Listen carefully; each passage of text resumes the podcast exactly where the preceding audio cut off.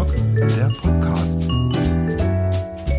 Herzlich willkommen zu einer neuen Staffel vom Kulturtalk im Union Square und es ist mittlerweile die 15. Staffel und wir haben wieder keine Mühen und Kosten gescheut, die interessantesten Gäste aus dem Bereich Kultur einzuladen. Ich freue mich heute ganz besonders auf äh, Benjamin Kelm. Hallo. Benjamin. Ähm, er ist geboren 1987, also ungefähr 35 Jahre alt. Genau, ungefähr. Passen, ja. ähm, in Neunkirchen, Schauspieler, mittlerweile auch mehrfacher Autor. Er liebt Waschbären und Kaffee, habe ich gesehen. Das ist richtig. Genau. Also mit Kaffee äh, können viele äh, Zuschauer sicherlich schon was anfangen. Geht es dir dabei äh, um Quantität oder bist du auch schon so ein bisschen Genießer, der spezielle Sorten äh, äh, sammelt und was hat's mit den Waschbären auf sich? Also mit dem Kaffee, ich glaube mittlerweile bin ich von der Quantität zur Qualität auch gekommen, dass ich auch schon äh, gucke, dass der Kaffee mir schmeckt. Und was ich vor allem beim Kaffee liebe, ist eigentlich das Kaffee trinken, aber vor allem auch das in einem Kaffee zu sitzen. Mhm. Das ist eigentlich so das, was ich mit dem Kaffeetrinken auch verbinde. Und in Cafés schreibe ich auch sehr gerne. Deswegen ist das eigentlich so ein Konstrukt von Kaffee trinken, schreiben, im Café sitzen. Das gefällt mir sehr gut.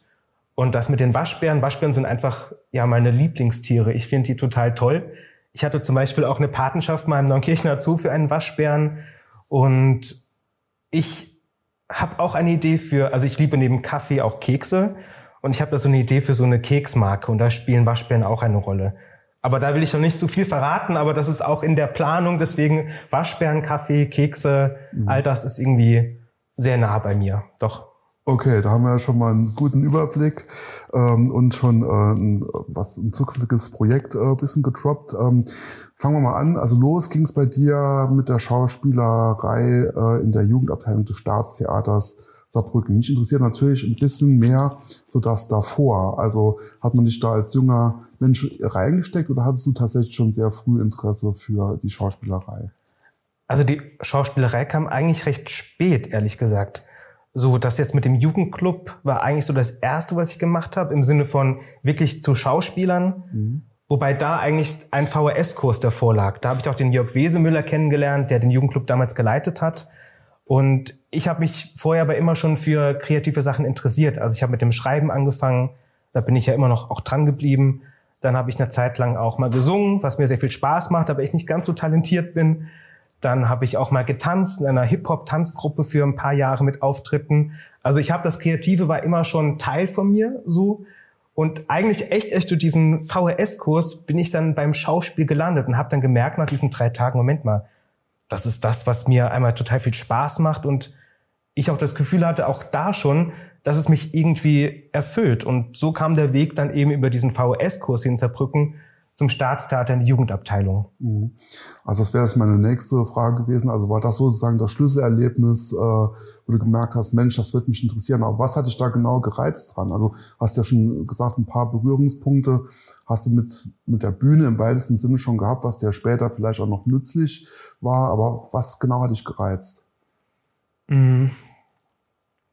Also ich glaube, dass ich, oder ich weiß, dass, dass ich sehr neugierig bin und auch das Leben sehr mag und auch sehr gerne Dinge einfach erforsche. Und das klingt jetzt erstmal sehr, sehr groß irgendwie auch. Und das ist es für mich auch gewisserweise.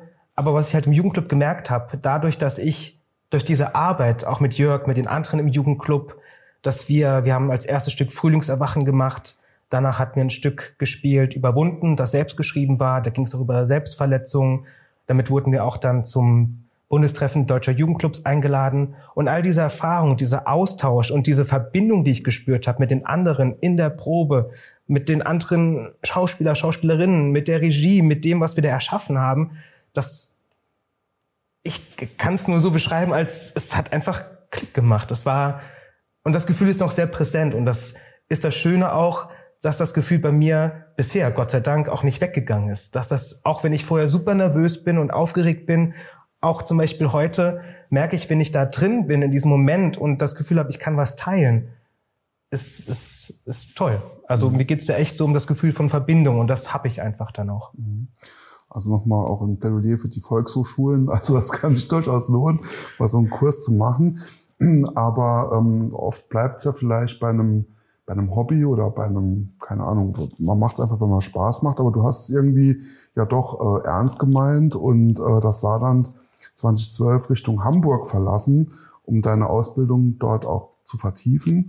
Ähm, hattest du da Rückhalt von Familie und Freunde für diesen Schritt oder haben die gesagt, ach Mensch, mach doch vielleicht irgendwas anderes?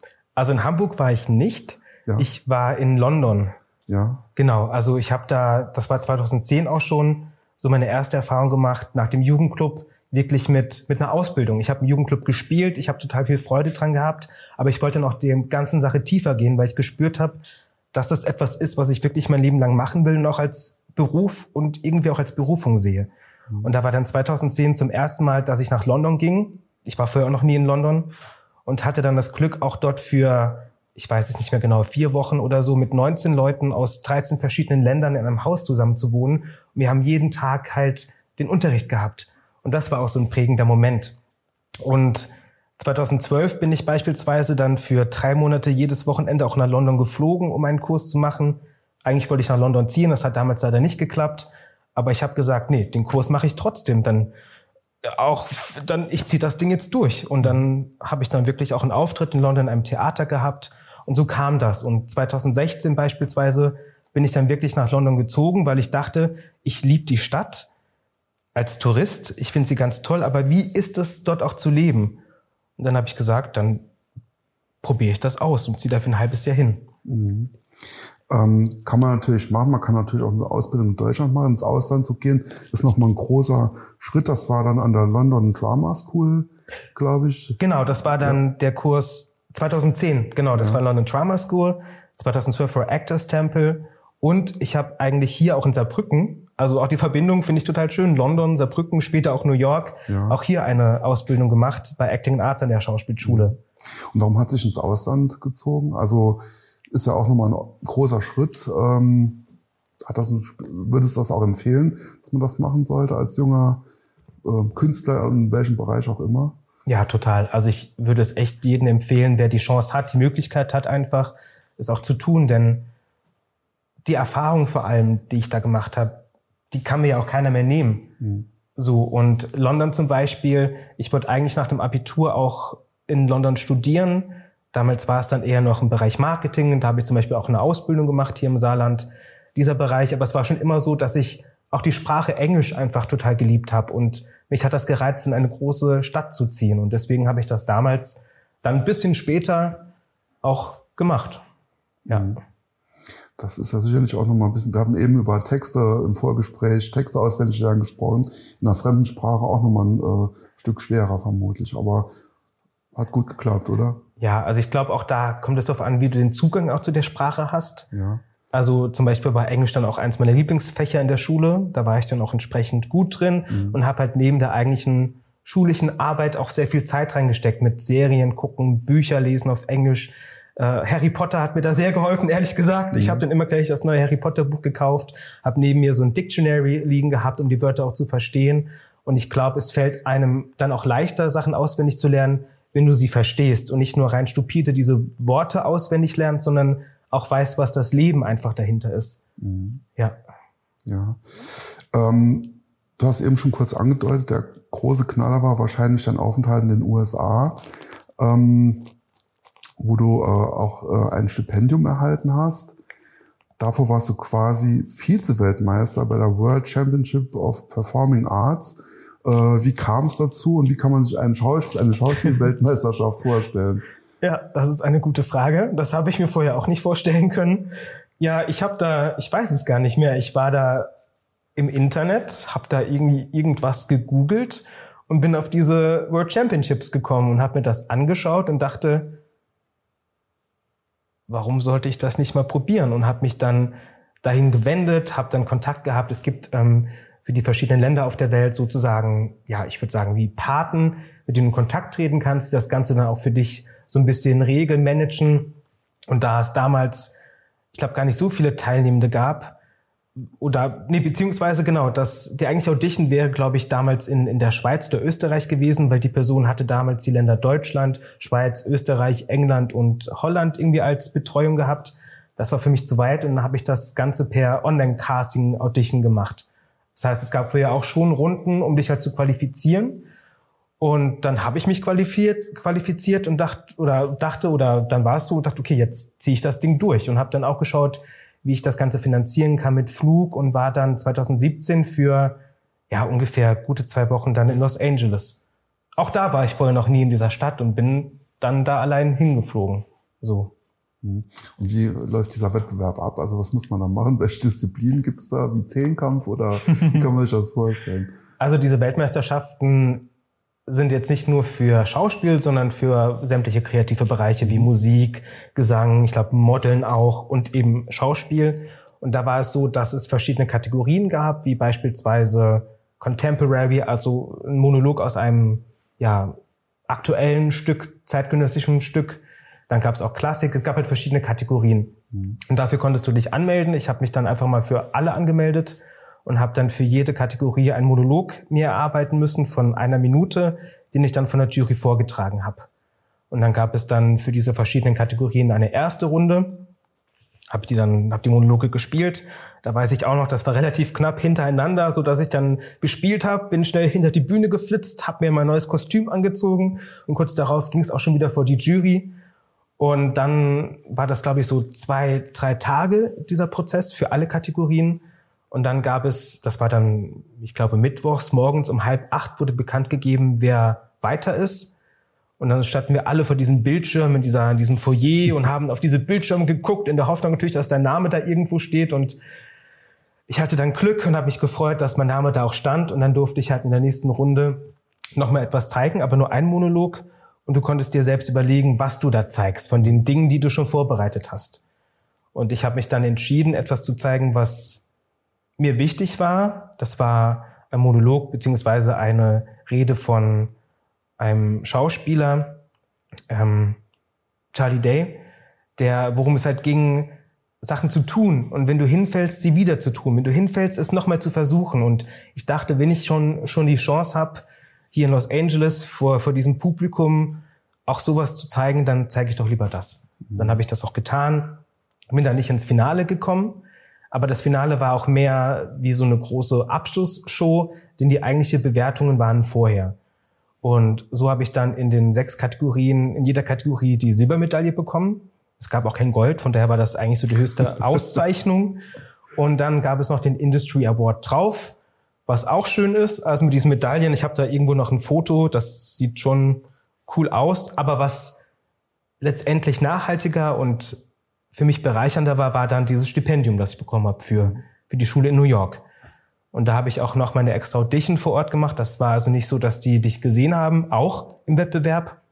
Aber dafür musstest du noch mal eine extra Audition machen mit den Monologen, mit Gespräch, mit, ich hatte sogar einen Fragebogen, den ich ausfüllen musste. Und dann wurde entschieden, dass ich dieses Stipendium bekomme, was unvorstellbar war. Und ich weiß noch, da war ja durch die Zeitverschiebung Nacht in Deutschland und ich habe gleich zu Hause angerufen und gesagt, ich, ich habe da ein Stipendium, ich glaube, ich gehe nach New York und ich glaube, ich mache das. Ich habe mal keine Ahnung wie, aber äh, wenn das Schicksal das so will, versuche ich das. Ja. ja, und hatte dann ein Jahr Zeit bekommen, weil sie wollten eigentlich, dass ich, es war im Juli der Wettbewerb, im August anfange. Da habe ich gemeint, Moment mal Leute, das ist schön und gut, aber ein Monat Zeit, um alles zu organisieren, zu regeln, also ich meine, ich mache schon verrückte Sachen, aber das äh, klappt nicht. Und da haben sie gesagt, okay, Ben, dann komm ein Jahr später. Und dann habe ich das versucht hinzubekommen. Es war auch nicht ganz so einfach, aber es hat sich definitiv gelohnt. Mhm. Ja. Gelohnt inwiefern? Hast du ein Netzwerk aufbauen können? Gab es irgendwelche Kontakte, die man knüpfen konnte äh, nach Hollywood oder was auch immer? Also einmal gelohnt, das, was ich vorhin auch schon mal gesagt habe, ist einfach diese Erfahrung. Ja. Wirklich, für mich ist eigentlich so die wertvollste Währung, dass du Erfahrungen machst, Momente sammelst. Mhm. Und das ist vielleicht auch ein Grund, warum ich Schauspieler bin, um genau diese Momente zu sammeln, um dieses Leben zu erforschen, auch in anderen Rollen. Und auch in New York war ich vorher noch nie, bin dann auch dahin geflogen. Irgendwie ist das so ein Muster, dass ich irgendwo hinkomme, wo ich vorher noch nie war und dann da bleibe. Oder dann dort das machen darf, was ich liebe. Ich glaube, das ist das Wichtige. Und also ich habe mich in die Stadt total verliebt. Ich habe eine super gute Ausbildung bekommen an diesem Konservatorium. Und natürlich habe ich dort auch Leute und Freunde kennengelernt, mit denen ich immer noch in Kontakt bin. Und ich hoffe sehr, dass ich zumindest bald noch mal einige davon in New York besuchen kann. Mhm. Ja. Wäre das eine Option, dort mal wirklich zu probieren? Oder sagst du, ich bleib lieber hier in Deutschland? Also ich bin sehr gerne hier ja. und ich habe schon Lust, es auch New York zu probieren, in Anführungszeichen. Ja. Also ich hätte eigentlich auch noch ein Jahr nach meiner, meinem Studium dort bleiben können mhm. mit dem Visum. Aber dann kam die Pandemie, mhm.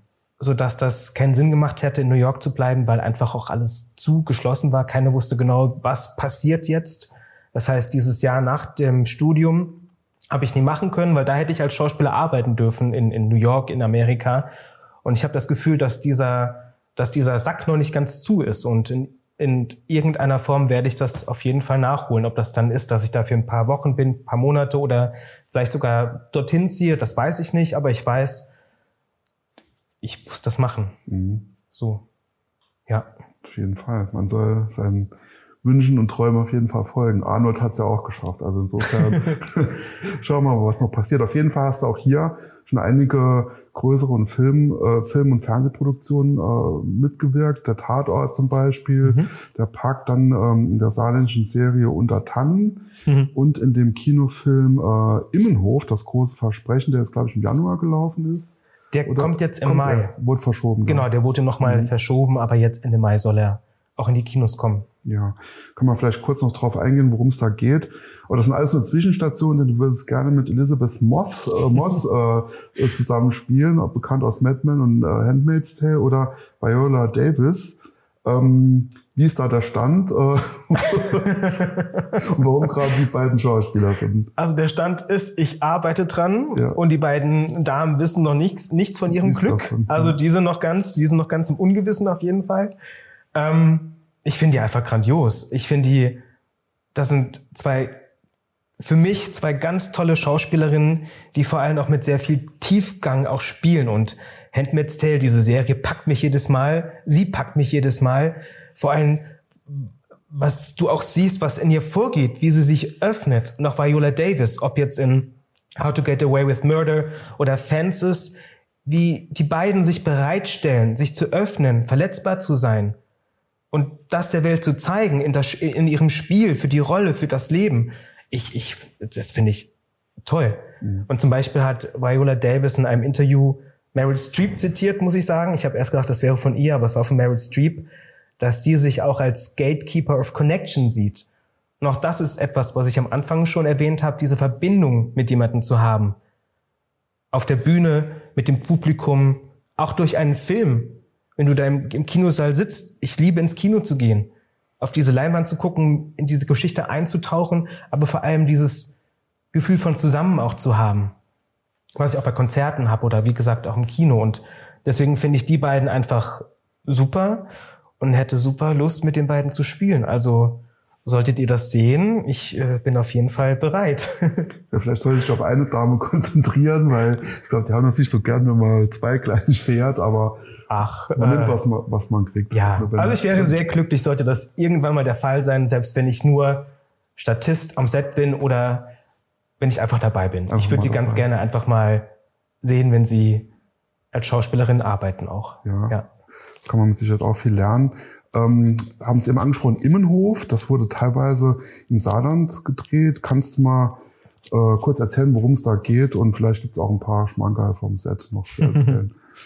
Also das ist jetzt der zweite Teil auch von, von der, ich sag mal, vom Remake von Immenhof. Das gab es ja früher auch schon mit Heidi Brühl und ist einigen Leuten auch noch bekannt, diese Serie. Ich kenne es leider auch noch, also weil ich so alt bin, leider. Ja. Ich muss sagen, ich habe es mir erst dann angeschaut, als ich wusste, im Hof ist da die mhm. neue Verfilmung. Und ja, letztendlich sind die Hauptfiguren die Pferde, finde ich. Also mhm. sind auch ganz tolle Tiere. Und im Grunde ist das Setting so, es gibt den Immenhof und es gibt den Hof von Malingroth, der von Heiner Lauterbach gespielt wird.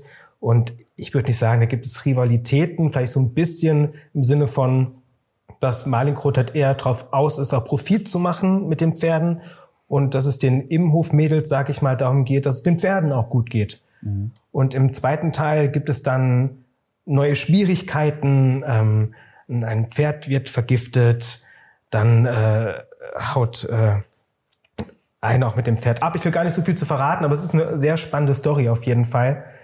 Und ich bin sehr froh, Teil davon zu sein. Mhm. Was war deine, deine Rolle?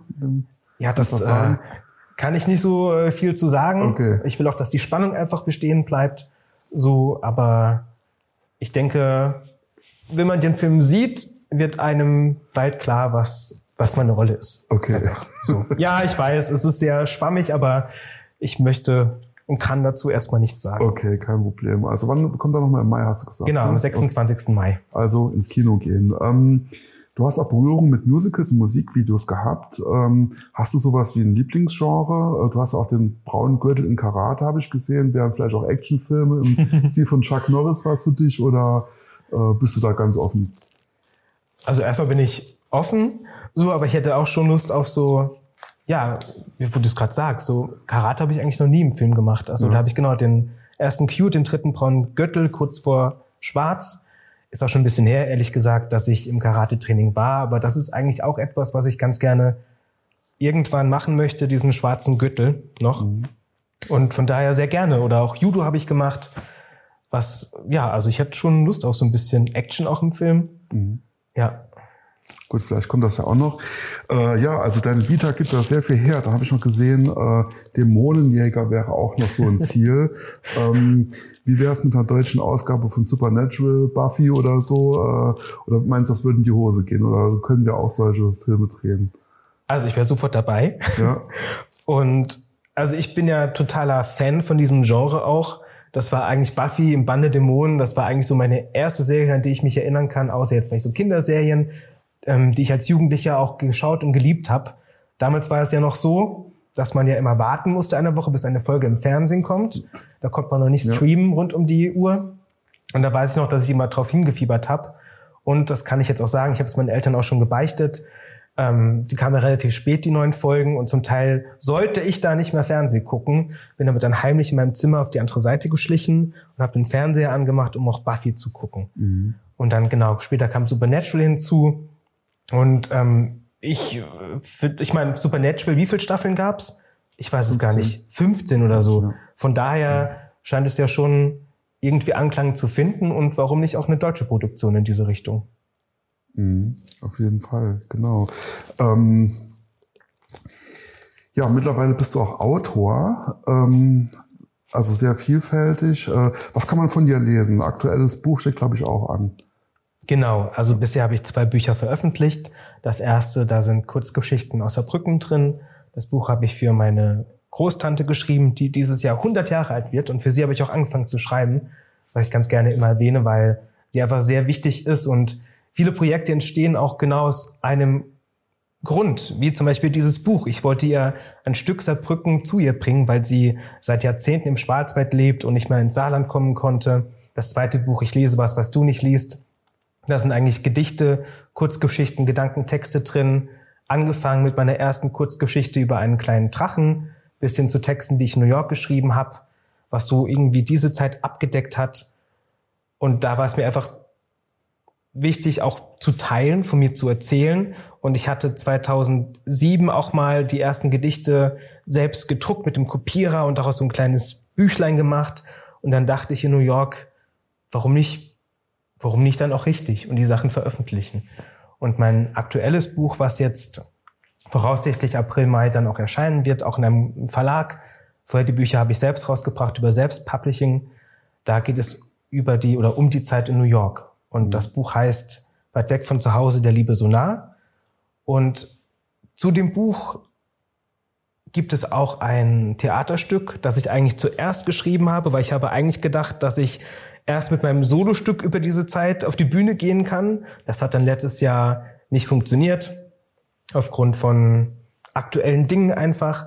Und habe ich gedacht, wie kann ich die Zeit nutzen? Und habe dann eben aus diesem, aus der Stückfassung eine Buchfassung geschrieben. Und jetzt kommt sie zuerst raus und dann will ich im Herbst hoffentlich dann auch mit dem Stück auf die Bühne gehen können. Mhm. Also Theater ist irgendwie noch geblieben. Ähm kann, kann man das sagen? Machst du lieber Film, Fernsehen oder Theater oder ist dir das alles gleich? Könntest du dir auch vorstellen, vielleicht Drehbuchautor, vielleicht, vielleicht mal in die Richtung zu gehen? Oder ist das alles so Teil von dir, was, was raus muss? Also es macht mir auf jeden Fall beides Spaß und es sind auch finde ich, zwei komplett verschiedene Welten. Einmal das mhm. Film machen und das auf der Bühne stehen. Ähm, zum Beispiel beim Film ist es ja so, dass du viele Sachen gar nicht chronologisch drehst, sondern wie so ein Puzzle, die Puzzleteile hast und dann erst im gesamten Team, in der gesamten Arbeit, auch mit der Post-Production, entsteht dann der, der fertige Film. Mhm. Und da freue ich mich immer selbst drauf und bin total gespannt, was das jetzt eigentlich, sehen, ja. ja. was daraus geworden ja. ist. Mhm. Und auf der Bühne hast du einmal das Glück auch, dass du halt von Anfang bis Ende durchspielen kannst. Du bleibst sozusagen von Anfang bis Ende in dieser Rolle auch drin. Und du hast halt die direkte Verbindung zum Publikum. So, und du hast auch gerade Drehbuchschreiben erwähnt, das habe ich auch gemacht. da haben wir letztes Jahr einen Film über den saarländischen Künstler Claude Chaté mhm. gefilmt, mein Freund Beuys. Und da habe ich das Drehbuch geschrieben und auch die Hauptrolle gespielt. Mhm. Okay. Hat sich eigentlich durch deine Arbeit, du hast eben die Serien genannt, die du gerne geguckt hast, so ein bisschen der Blick geändert, wie du dir Filme oder, oder Serien anschaust? Oder kannst du immer noch unvoreingenommen sozusagen das genießen? Also zum Glück kann ich es oft echt unvoreingenommen genießen. Ich denke mal, das ist ja bei jedem, der den Beruf ausübt, dass er dann auch einen anderen Blick bekommt. Sei es mhm. jetzt zum Beispiel, ich habe von Mauern keine Ahnung, aber wenn jemand Maurer ist und sieht dann auch eine Wand, der sieht ja bestimmt auch, wo es gut oder nicht gut verarbeitet wurde. Und das sehe ich auch zum Teil natürlich auch im Film oder in Serien, wo zum Beispiel vielleicht irgendwas für mich, ich kann ja auch nur von mir sprechen, in der Geschichte vielleicht etwas nicht stimmt, wo ich jemanden etwas nicht abkaufe mhm. von dem Schauspieler, Schauspielerin. Ähm, das bringt mich dann auch schon raus. Aber bisher klappt es sehr gut, dass ich Filme einfach genießen kann und deswegen gehe ich auch so gerne ins Kino, um da einfach den Kopf auszuschalten und komplett im Moment zu sein. Ja, in der Geschichte des Films oder der Serie oder, oder mhm. auch wenn ich im Theater bin und ein Bühnenstück sehen kann. Mhm. Wir haben eben äh, kurz ähm, Corona erwähnt. Äh, will ich jetzt gar nicht so sehr darauf eingehen, weil das haben wir wirklich schon tot gekaut. Wir haben Corona auch letztes Jahr eigentlich hier im Kulturtalk schon offiziell für beendet erklärt. äh, jetzt sieht's wieder danach aus. Äh, welche Projekte stehen jetzt bei dir in diesem Jahr an, die du dann hoffentlich auf jeden Fall auch umsetzen kannst? Ja, also einmal, wie ich gesagt habe, mein Buch, das jetzt hoffentlich dann im April, im Mai herauskommt. Da würde ich ganz gerne auch Lesungen machen, weil das ist zum Beispiel bei meinem zweiten Buch weggefallen. Das kam im Januar 2020 raus. Mhm. Und damit wollte ich dann auch auf Lesetour mhm. gehen, was dann nicht geklappt hat. Und das finde ich eigentlich das Schöne auch beim, beim Spielen oder beim Schreiben, dieses Teilen einfach danach. Deswegen hoffe ich einmal auf das Buch. Dann kommt ja im Mai der Kinofilm Immenhof raus, auf den ich mich sehr freue. Und dann im, im Herbst mein Theaterstück.